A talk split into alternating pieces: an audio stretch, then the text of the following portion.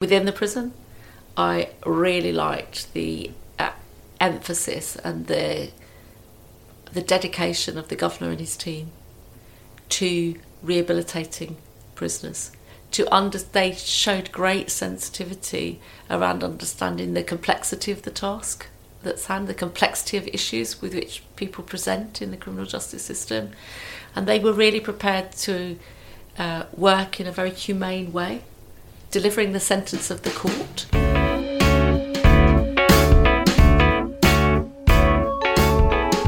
Welcome to the Bailiwick Express podcast. My name is Matthew Leach. I'll be joined each week by a guest for a series of podcasts. Each will shine a light on topics from across the bailiwick. The format will change week to week. We'll have debates, reviews, hot seat interviews, and special guests. So stick with us as we offer some insight on some of the most important issues we in the bailiwick face.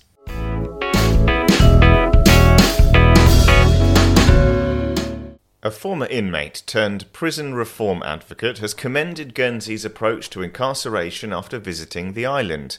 Paula Harriott is the head of prisoner involvement at the Prison Reform Trust, a group of campaigners who champion rehabilitation over punishment.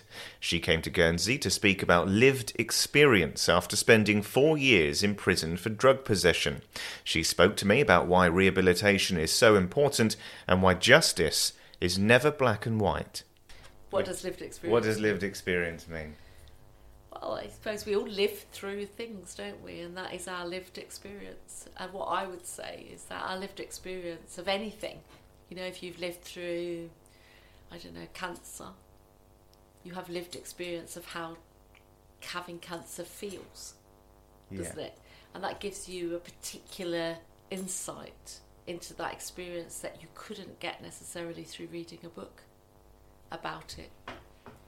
You would you would understand this, the nuances, the sophist- you would understand the emotional impact in a way. You might be able to read, you know, this is a really deeply unsettling experience, and you'll experience anxiety.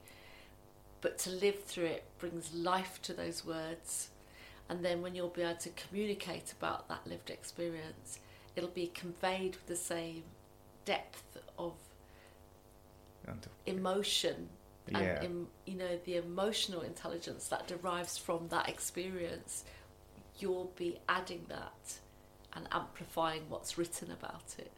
And maybe a lot of communication just as podcast listeners will know is not just about the words we use but it's about the emotion that we can convey.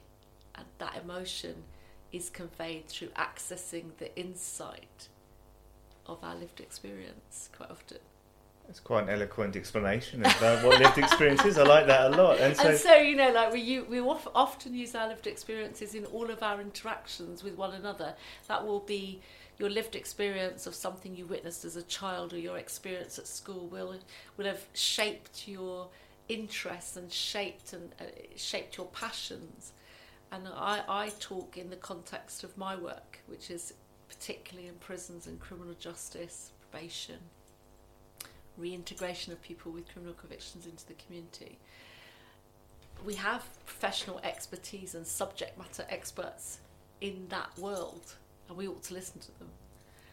But we also ought to integrate the lived experience, the deeper insight of the lived experience of people who've been through the justice system into the discussion so that we are enriched in our understanding through integration of that lived experience into our work, into our worlds. and so you've come over to the Channel Islands to talk about your lived experience. Yeah. And so your lived experience was that you were in prison yourself. I was, yeah. So I got sentenced to eight years in prison in 2004 uh, for uh, supplying cocaine. I was a cocaine user. I was a heavy cocaine user, um, and I yeah, that was my lived experience. I got eight years. I served four years of that in prison, and then I was paroled and spent four years on license, uh, which is what we call it in the UK Yeah. you're licensed uh, as a serving prisoner, but you're serving the rest of your sentence in the community, and you attend probation um, once in the first stages once a week, uh, towards the latter stages once a month, uh, to ensure that you're complying with the conditions of that license. Yeah, I had um, a very you know that's not that's not a short sentence. No, it's a long time. That's uh, and as a mother, I was a mother of five children, aged between the ages of nine and um, 16, 17 when I went to prison. Um, a very deeply impactful sentence. Um, all sorts of levels. Yeah. Uh, but I, I think primarily around the loss of identity as a mother and the shame and the the embarrassment, the stigma of that sentence, what that meant, the loss of hope that it meant, the um, the loss of any pride and self respect that I had in myself, just by virtue of knowing that I had let my children down, let my family down, and um, let myself down, and that's a very dark place to live. Yeah. Uh, a very dark place. And so I wanted to you know, speak specifically. No, I think Yeah, that's yeah, very yeah. important to bring up because I did want to touch base later on um, talking about the parents, incarcerated Yeah, parents who have children on the outside. But you if we start from the beginning, I suppose, I'm interested to know what your lived experience, what do you think people don't understand or don't grasp really of people who have been through the justice system or, or prisoners or, or people who've been involved in this way? What do you have I- that other people don't have? I think what we have is the lived experience of the complexity of the reasons why people end up in prison. It's very easy to simplify it down to there are some good people in the world and there's some terrible, awful people in the world, and we don't care what happens to them because they break the law. It's Too black and white, I suppose. Do you know what I mean? It's yeah. they're, they're, but that's a very, you know, that's commonplace understanding, isn't it, of imprisonment? You can say these are just bad people, and they don't, they don't warrant our concern. They don't warrant our care. They've offended us as a community. They've done awful stuff. They've hurt us, and now they have to suffer the consequences of that, and we don't care what pain they go through. Suffers the word there, I suppose. They I mean, suffer the consequences, but the suffering, what what I would say from the understanding that I've gathered through my lived experience, is that the weighting of responsibility on one individual for an action is a very convenient way we disassociate ourselves in community from our responsibility for the conditions that may have driven that person into that act. And if you look at and, and that I don't want people say people say, oh no, but people have done these things. They've had active choices. yeah. But what I know from the complexity of my life and of the work that I've done subsequently, listening to thousands of prisoners and their stories in my work since 2000, since my release, is that there are things such as adverse childhood experiences that people witness. They grow up around alcoholic parents, they grow up around substance misuse parents, they don't have the equality of opportunity to schooling, they don't enjoy the privilege that some people experience of wealth and well being and emotional security. And these things create fragilities and vulnerabilities within individuals that mean they're more likely to not be able to read and write properly, suffer mental ill health, suffer physical uh, ill health, um, feel disassociated from society, and therefore they are lost from Yeah. our, and, and more likely to make poor choices that lead them down the route of offending against the community. And you know, if you look at that, if you look at so one of the things I, I'm really worried about, for instance, is the um, proportion of young people who are in the care system of the state in the UK who end up in the prison system. You're more likely, if you're in the care system, to go to prison than you are to go to further education. That's the responsibility of the state. That can't be those children's responsibility. They've been taken out of dysfunctional, harmful environments into the care of the state. And we, as our, the community, as taxpayers, haven't been able to help those children to navigate that trauma. We've actually added to that trauma, and then we add to it more when they fail and are, are criminalised uh, because of their poor choices into the criminal justice system and destroy those people's lives forever. So that's one thing I'm worried about about how we don't recognise. My lived experience has taught me, and I look at my own life. There are so many complexities about why people end up making these poor choices. They're not. it's not a, like always a rational decision. It's an irrational decision. I was a drug user. My thoughts were not rational. No. They were irrational. you know, I know that now because I'm free from drugs since 2004. But I didn't know that at the time.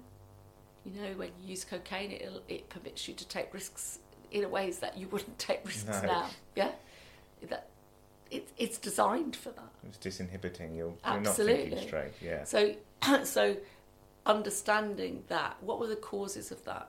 Those questions. What, why was I using drugs? What were the things that I was encountering? You know, domestic violence. You know, nine times police came to my house for domestic violence before I went to prison.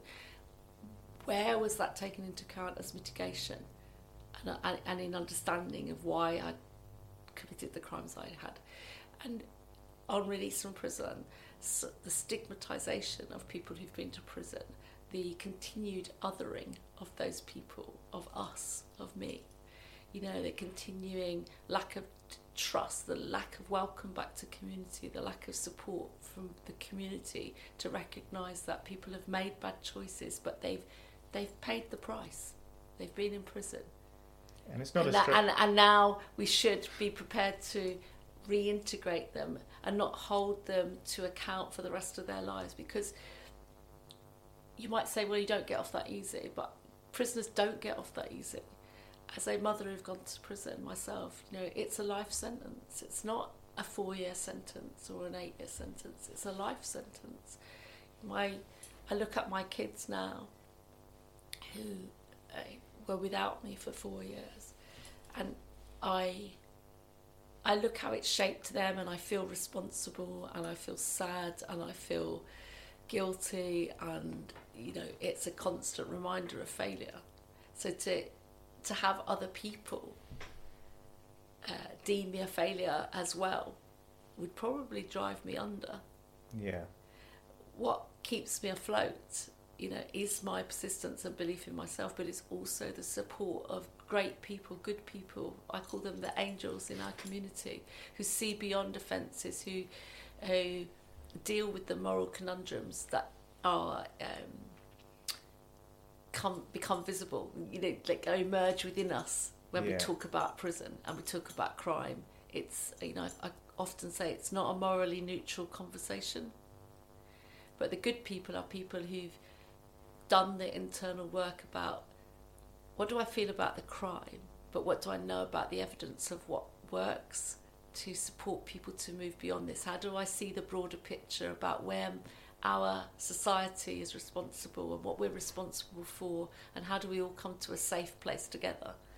That's where the good people they they they've negotiated that internally, and they then are prepared to offer support to people, and, and definitely have been people in my life in my journey who've absolutely I call you know lighthouses of people who've gone. Do you know what, Paula?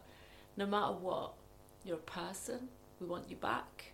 We recognise your strengths, and we want you to flourish. And we're not gonna we're not gonna hold that mistake, however grave that mistake is, against you for the rest of your life.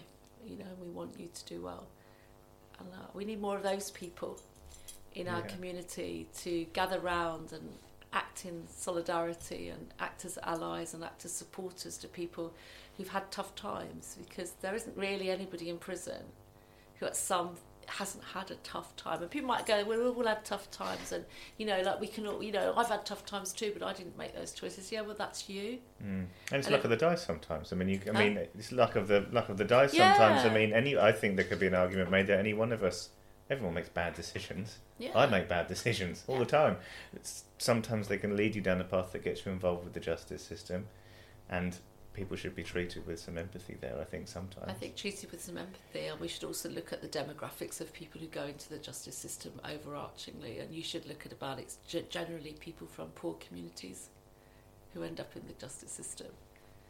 And you should be looking at that too. Well, like what is our what is our responsibility around poverty and lack of opportunity, and not not you know like it, it's easy to, to, to focus in on this sort of individual choice aspect and that's not to uh, move away from everybody everybody has personal responsibility and individual responsibility but like I said some people have better chances than others.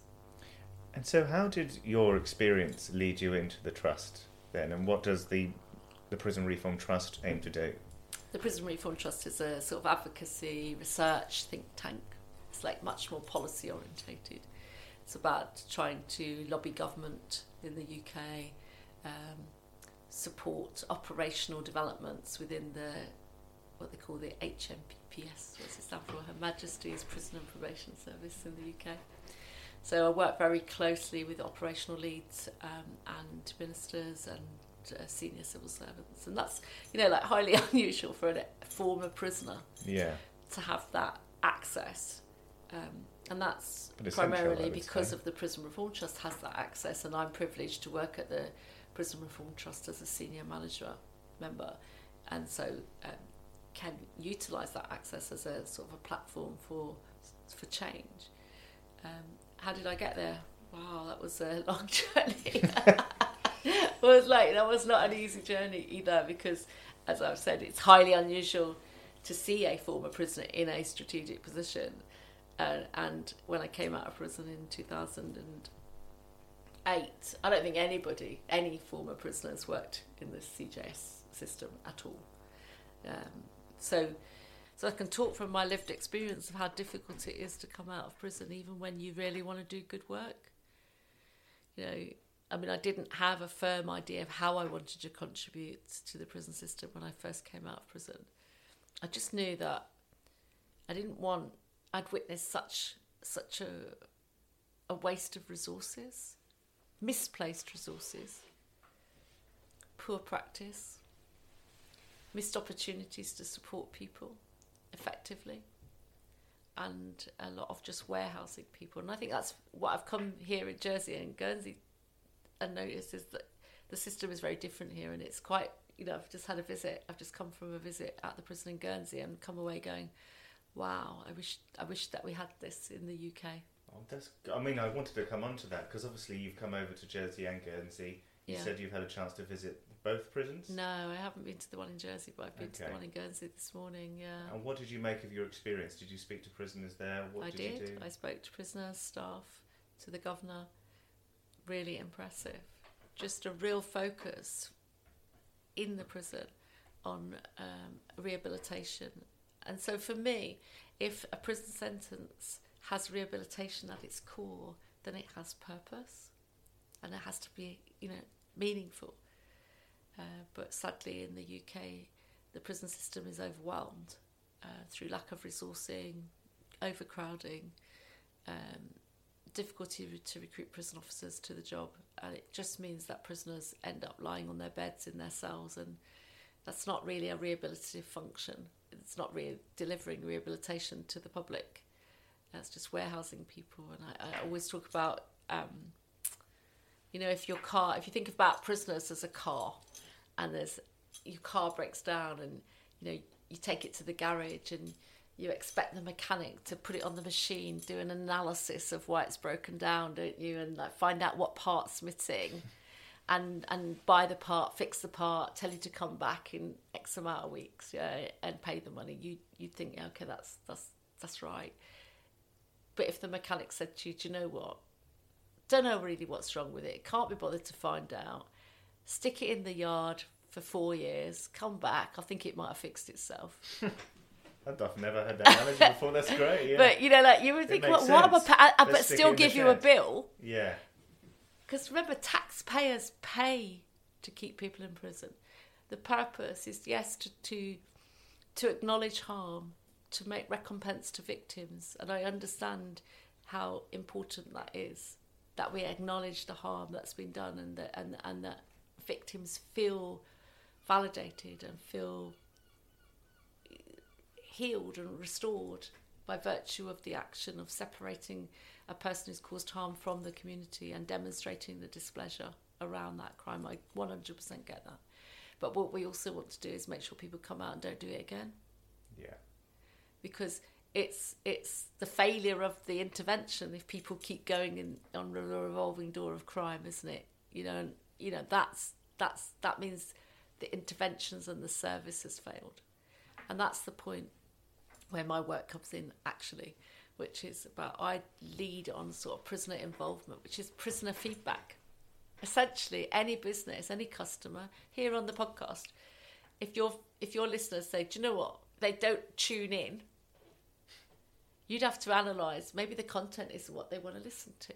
Maybe Yeah. we're not doing it right. You don't blame the listeners to say why won't they tune in. You go, you take responsibility for uh, responding to the user need, Yeah. and you listen to your feedback and take it seriously. A lot of businesses listen to their customer feedback. How many times have you been asked to leave, like you know, TripAdvisor, and uh, you know, leave reviews of the hotel to so that people a feel reassured about the quality of the service, but also learn from the feedback.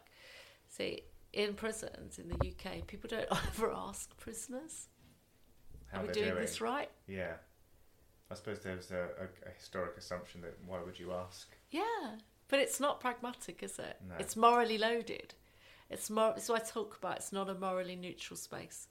It's morally loaded not to ask a customer of a service, a service user of a service. You're actually saying we don't care about your view, your experience of our service, even our ex- your experience. We don't even want to check if we're doing this right because we don't believe your view counts.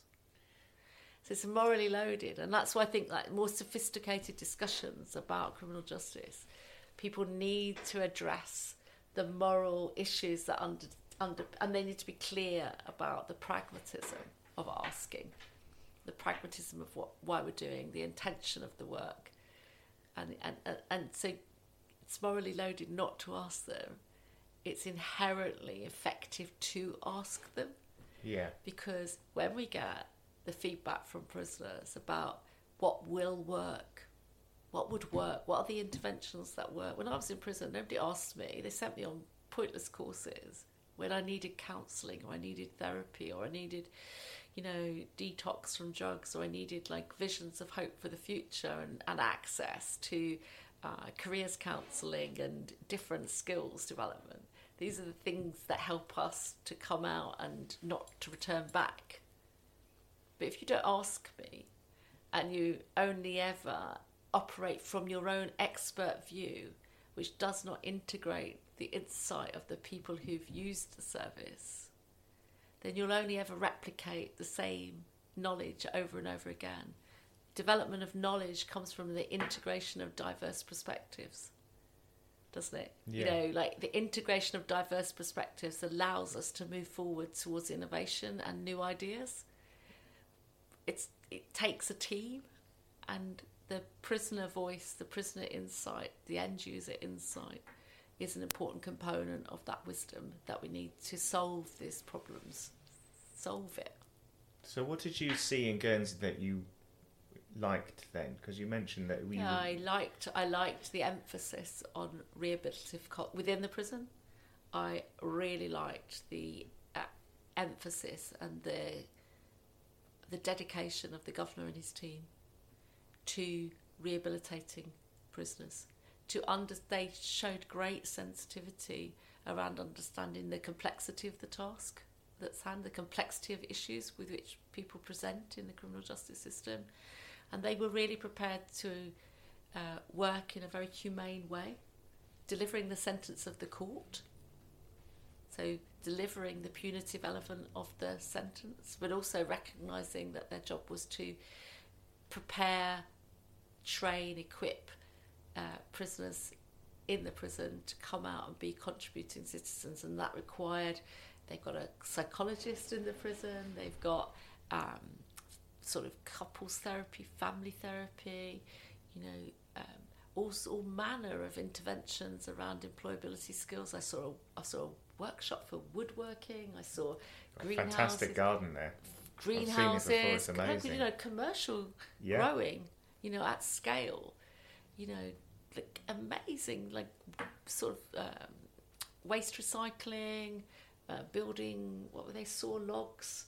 You know, people were building skills uh, from which they can exit the prison and and return to island life. And I think that the prison's doing an amazing job. If I can be really brutally honest, I think the part that is lacking is that I see still a lot of negative and suspicious attitudes, antiquated Mm. attitudes towards naming and shaming Yeah. of people in the island who've offended. And I think that's as a person who's from my lived experience, who's been named in the paper in my sentence. So I was named in the Sun. Uh, You probably you don't get the Sun here, but it's oh, we've very read this. I, I try not to read yeah, the Sun, well, but me too. me too. I, I tr- genuinely try not to read it after this experience, yeah, let alone what happened in Liverpool. But um, I was working on release on temporary license, and I heard today that you also have that here in Guernsey, where some people towards the end of their sentence who are risk assessed as being safe to Yeah. return are allowed to come out to work on the island. And that's great. That's great preparation for release and prevents the trans, you know, the difficulties around transitioning from an institution back to family life. And I was one of those person, people who was uh, able to work on release on temporary license. And um, somebody sold a story about me to the newspaper. so beyond the beyond the story of what So, originally so happened. the story in the newspaper, they followed me for the day. Um, without my knowledge, the, the journalists published my photograph and published a story saying, drug lag let out to work in drugs rife Handsworth. I'll never forget it. Uh, with my photograph, most awful photograph of me that you've ever seen. I really, I honestly, I'm much better looking than the photograph they printed. You know, I think it was the worst photograph that anybody could have ever taken of me at the worst angle. And while you're out and about. whilst I was out and about, and published it in the Sun, national newspaper, readership of millions. And uh, the very next day, uh, on the day of the publication, I was going to work as normal from the prison, being released, going on the train, uh, walking to the bus stop, catching the bus, catching the train, catching the bus to my job. Um, I felt really proud of myself that I had this volunteer opportunity, that I was trusted by the prison. I saw this as a signal of hope for the future. I saw this as the potential to redefine my life and, and, and be proud of myself and to make my children proud of me.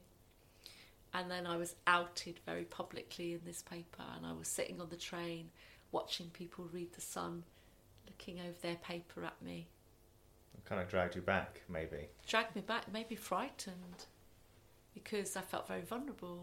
I know that people don't like people who've been to prison. Yeah. And I felt, what if I'm attacked? What if somebody speaks to me? What if somebody wants to challenge me? What can I say? What can I do? And so there was that actual physical fear that somebody would be rude to me and that I wouldn't know how to react and that and I can't react either. No. So that's a very unpleasant feeling. It's like being bullied at, at school and being frightened of the school bullies going to pick on you. So that was that wider piece. But then the other piece was like the embarrassment of it all because I'm here trying to lead a different life and, you know, being shamed in that way. Being, Being- reminded.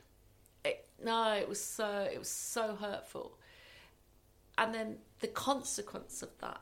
So, talking back to what I see here, is the consequence of that is that when I did come out of prison and I got a job, so I I was working on release on temporary license. Very fortunate to get a job with the same organisation that took me on as a prisoner. And I became the regional manager there. And it was very easy for people to Google me and to find out about my past. And I couldn't ever move away from it because my picture was there, clear. You can still Google me to this day. I naively at that time thought that people wouldn't do that at work. And Yeah. uh, I was the regional manager, and uh, I was at work one day, and one of my team came to me and said, "Paula, have you been in prison?" And thank God I did not lie. Like, and I went, "Yeah, I have." And he said, "I knew that because I googled you, Paula." and I went, "Ah." It's a different world now, but isn't it? but but it's like at that precise moment i can tell you what happened to me is that the very fragile identity that i had of a newly returned prisoner collapsed and i felt i, I can only equate it you know if you're struggling with um, i don't know your sexuality and then you haven't even told your mum and dad that you're struggling with your sexuality and then somebody says announces you as gay on the in the newspaper That's how it felt like being publicly outed. That's how I felt when he brought that to my attention because they could access it on the paper. I could never deny it. I could No. never move on beyond it. And um, and so I talk about the next stage of that story is that why allies, why people who support you and have got your back in those moments is so important. Because at that point, at that moment when he said that to me, I was so frightened that everybody was gossiping about me. Was he team. supportive or was he? You know, he was supportive. He was trying to say, you need to get a handle on this, Paula. People are gossiping about you. There's a team of 16. You're the regional manager. I felt like my professional identity, credibility was smashed to smithereens. And what, I rang my boss and I said, Adam, what do I do? And he said, Paula, open the laptop. Send a global email to everybody. I've got you on this. Yeah, he said, send a global email. Say, I understand that there's gossip in the teams about my conviction, my criminal conviction. Adam, the chief executive, has all of the relevant details. Yeah. If you'd like to, dis- if you're concerned and you'd like to discuss this with him, here's his mobile number. But nobody called him, did they? Nobody called him. And I said, What would happen, Adam, if people call you? He said, Listen, Paula, I believe in you. I believe in that I'm doing the right thing by supporting you. If other people don't want to understand that, then they're probably not welcome in my organisation. And, and that was such a strong message about get ahead of the information flow, be strong, find allies, and you know it's a call out to the community to do that as well. And, and I know it's difficult because sometimes people have done really abhorrent stuff, and it's frightening. And I, I work in prisons with people convicted of sexual offences, for instance, now, and sometimes I'm horrified. I'm a mum with kids, and I think, oh my god, you know, but I have to contend with. I would rather do something that the evidence, the research evidence says is helpful to supporting a person to stop doing that act, to think differently, to give them better options, better better cognitive skills to recognise, you know, their thinking patterns. I would rather they have exposure to all of those opportunities so that they come out and they're safe Yeah. because people don't stay in prison forever. They come out, they're our neighbours, they sit on the bus, they they sit in podcasts. They come and chat to me. They sit in podcasts. you know, we come out and wouldn't you wouldn't we all rather that we work together on solving the problems uh, that brought us into that uh, awful situation in the first place so that we can live together as contributing citizens. I think that's like for me why why I do this work and why it's so important to have discussions about criminal justice that are more sophisticated than just we're good You're bad. and they're bad. yeah. Are you so? So you, you spoke to prisoners in both Guernsey and Jersey. These, and obviously the islands are very tight. They're Yeah. small communities. Mhm. I mean, were these concerns that you raised about naming and shaming? Did they speak about this Yeah, people you? have spoken to me about that. What did It's they? hard, isn't it? It's hard to, as I, I mean, how I've coped with, because you know, in the UK we have it as well, so it's not just Yeah. about Guernsey, yeah. but and Jersey. But so forgive me if that came across like you know. We Oh. don't do it, yeah. We- Oh, no, we- not we, at all, we not do it all. too, like Yeah, yeah. like we do. I, I could I look at the story I just told you Yeah. about, you know, and and I had hate mail, anonymous hate mail, It's- to to, and I have trolls on Twitter constantly, but sorry, the point. Yeah, I mean, I was sort of talking about um, prisoners in Guernsey Oh, and Jersey, yeah, and if they brought the same thing, because it's something I contend with as a journalist. Yeah, because I believe that justice should be transparent and that we go to court cases all the time. Mm. And I think it's correct that we report what happens in courts in Guernsey so people see what happens in courts. A hidden court system, I think, is a bad thing. I don't think reporting on things after the fact, such as your experience, is, is appropriate for or helpful at all. But but but but the internet has changed things, Mm. hasn't it? So the footprint. So if you in the time when that was like naming and I understand about transparency, right? And I do get that point, but you have to weigh up the merits of transparency against harm, don't you? yeah, And is transparency just voyeurism? Sometimes. And Do you know what I mean? And so I, one of my big things is that you know, voyeurism isn't helpful in this debate either, right? And actually, that's quite shameful. Do we get some perverse joy out of reading about the most awful things that human beings Yeah. do to one another? and it doesn't necessarily protect victims either No. because it's traumatizing for victims to see that so explored. There are some things that are you have to get the balance right about when it's appropriate.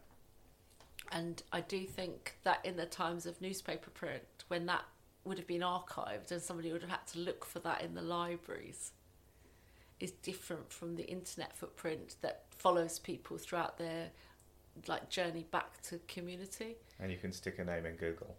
I can, you know, why I, I suppose I've coped with that because my case, you know, I was in the sun. You can Google me, and I had that experience of being outed publicly. And my response to that was, I'm never going to let anybody do that to me ever again.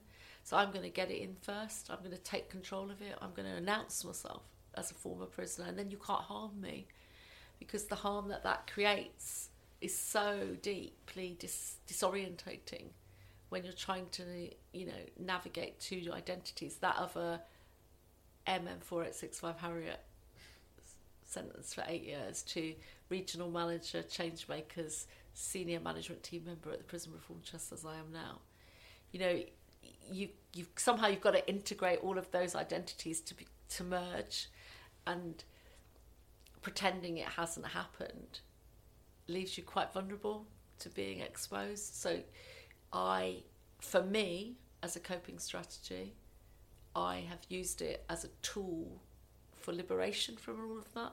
Yeah. I recognise it's not so easy for other people because some people have more, you know, drugs is a is a crime that sometimes is more politically acceptable, more you know, Yeah. to the public test. Do you know what I mean? Than people Opinions of convicted of drugs. sexual offences, yeah. people convicted of fraud have a lot of difficulty because it's about dishonesty. Especially finding new jobs or moving on with careers yeah. or So, so, so. I wouldn't say that that's the way forward for everybody, but it's worked for me.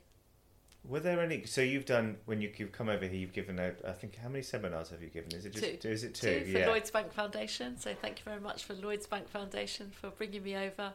I've had a fabulous time meeting some really sensitive, sensitive and, and sophisticated uh, practitioners, leaders uh, in the sector here who've spoken really deeply and expertise around the complexities of the issues that this subject brings up, criminal justice. So, you know, some great practice here.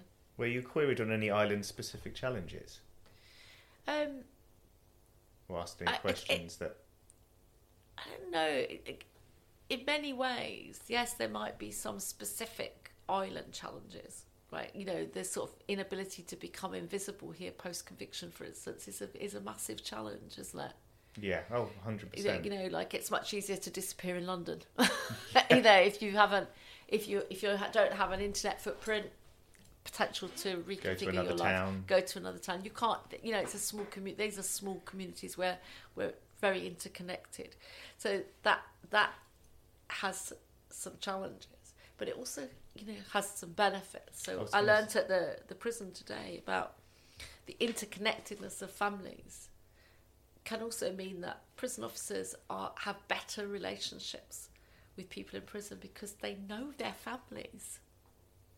You know, and practitioners I've met say, you know, I can't walk down the street without seeing five, six people who've been in prison in, the past. So there's sort of like a those closer relationships can also be used in a positive way to knit together support. We did. Inter- we interviewed a um, uh, an ex-prisoner who said Yes. exactly the same thing.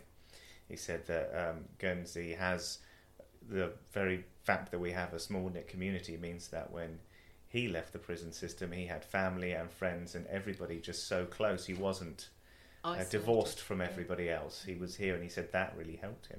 Yeah, I think I think that that is one of the benefits. Do you know what I mean? But what we need to do is make sure that everybody's on the right page. So employers are on the right page. You know, the legislators, the political uh, leaders in this and the islands are also on the same page. And I know that people go, oh, it's competing priorities. You know, I'd rather build a school than invest in a prison.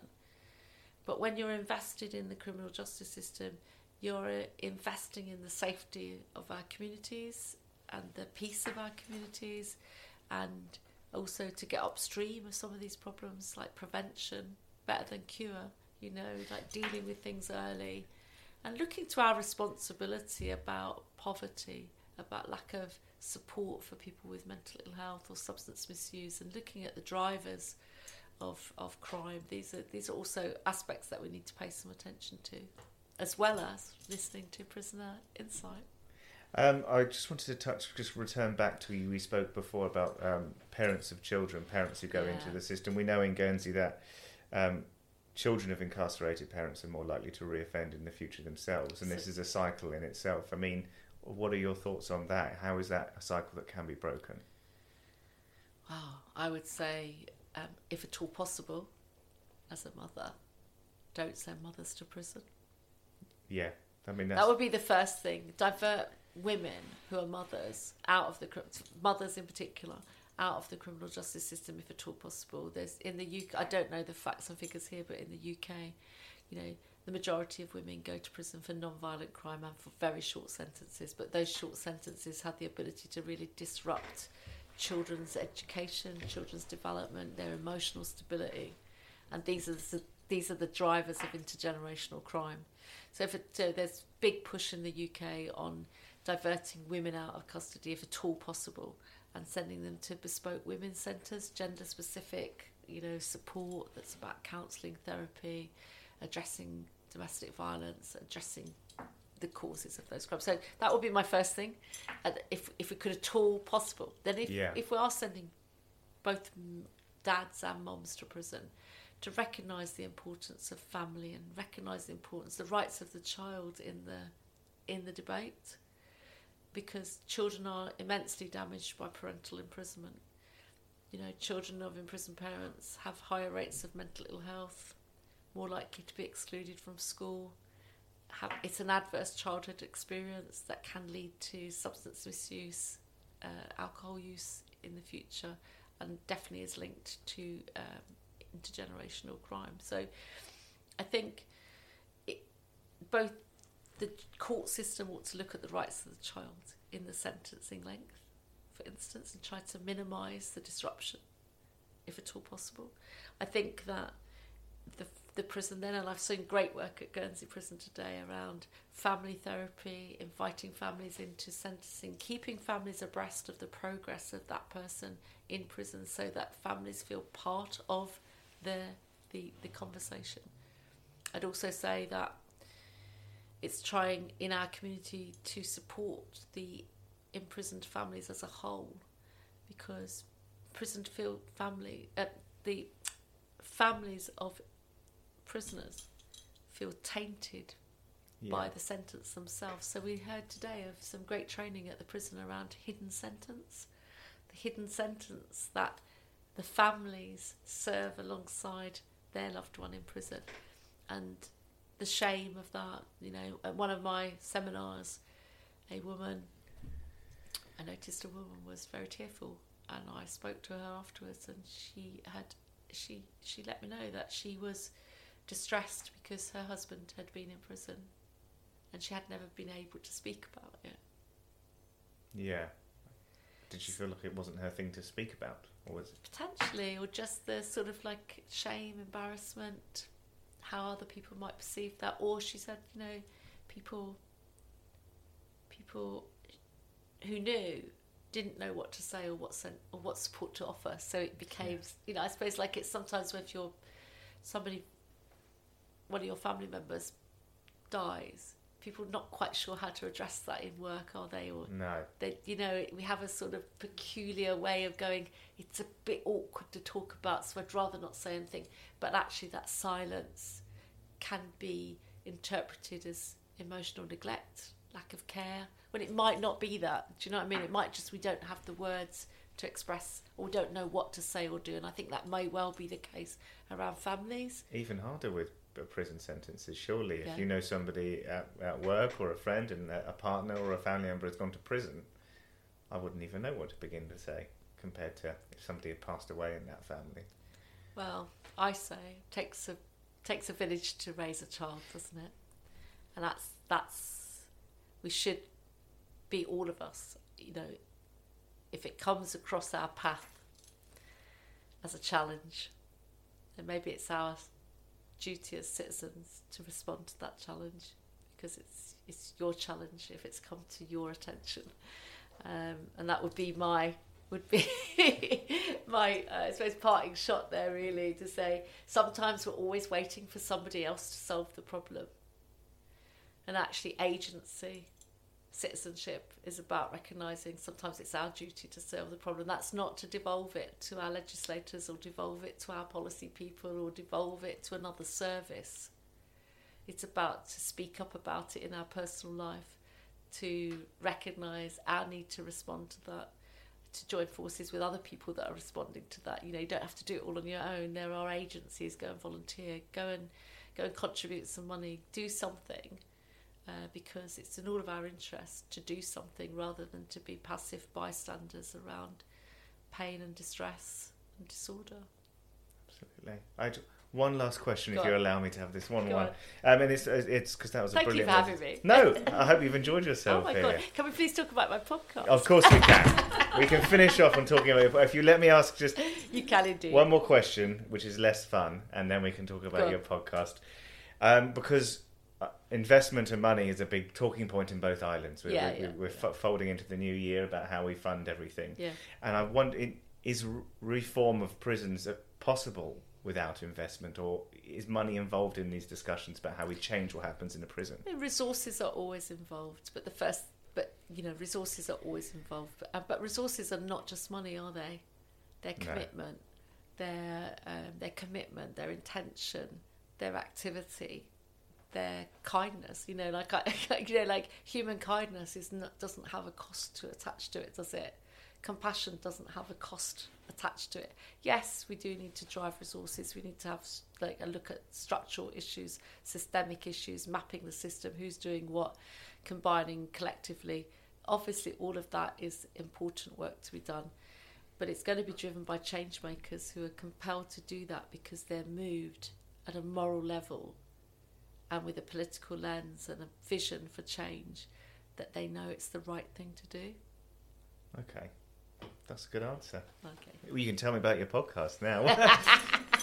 Because I- I'm I- I told that you have a podcast I that do. we listen to. I do. I do have a podcast, and I. Oh, thank you so much for letting me come on today. Oh, But no, I've I- really enjoyed I- it. I have a podcast myself in the UK called The Secret Life of Prisons. and it's done quite well, apparently. It has done quite well. I'm, I'm really proud to announce today we are. Um, uh, we've been nominated in the top five independent podcasts um, for what's called the ARIAs, which I I don't know what that stands for, No. but I do know it's called it's the Radio Academy Awards, and they're like the BAFTAs. So I can now that we're nominated, I can buy a really nice ball gown, get my hair done, get my nails done, and actually like pose with the people from BBC One shows and BBC One That's Extra. amazing. You know, it's like all the the top people from radio. They go to these awards. When is this? Always. It's in May. We'll hear if we, uh, you know, on the awards ceremony. So it's proper. You go to the awards ceremony. They have presenters. You know, they read out who, and then the camera goes to you. Um, I'm, I'm well. We've got a one in five chance. I reckon you've got a very good chance. So your podcast is what's the it secret, about? The secret life of prisons. It's a, it's it's an attempt to bring the very secret world of prisons. Like what do- what happens in a prison? Yeah. What are prisoners like? You know, what's a cell like? What is it like to live in a cell? You know, what's it like to have a visit? Those are the things that we're we're just trying to create a window into the secret life of prisons, and it's uh, co My co-host is uh, Phil Maguire, who's the uh, chief executive of the National Prison Radio. So in the UK, we have a national prison radio station that Okay. broadcasts to all prisons in the UK. So it's 120 prisons. Uh, so our podcast is available on Spotify and all other sort of you know platforms for um, external listeners, but prisoners also listen to it. Um, That's great. And so uh, it's it's a radio show on on National Prison Radio. So we get and we have former prisoners come in to talk to us. We have guests. You know, we have researchers come in to talk to us. We did two episodes quite recently on the secret life of serving a life sentence. That would be What, fascinating. what is it like to actually serve a sentence of 14, 15, 20 years? And we had uh, two released people who'd committed very serious crime to come on and talk to us, along with uh, Professor Ben Crewe of uh, Cambridge University, who just published a, uh, a new research paper on the impact of long sentences on individuals. So, you know, we try to tackle some difficult subjects, but we also it has some light-hearted moments where we crack jokes, and um, yeah, I, I hope through listening to it, people get to just have a, a broader understanding of a what's happening within prisons and think about the purpose of imprisonment and what we as a society want from it. How do we balance the needs of retribution uh, with rehabilitation? Do we get that balance right? And um, just come away going, well, I know a lot more. Thank you so much for being here. Okay, lovely. Thank you for having me. And uh, thank you.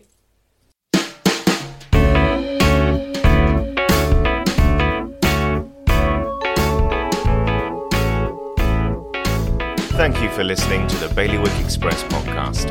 The title track was Shift My Weight by Luno. If you enjoyed it, I know it's a pain, but please like and share. It all helps, and remember, you can hit bailiwickexpress.com to stay right up to date with whatever is happening in the Bailiwick. You can find us online, on social, on email, and on internet radio. There'll be more from me, Matthew Leach, and all the Bailiwick Express team next Friday.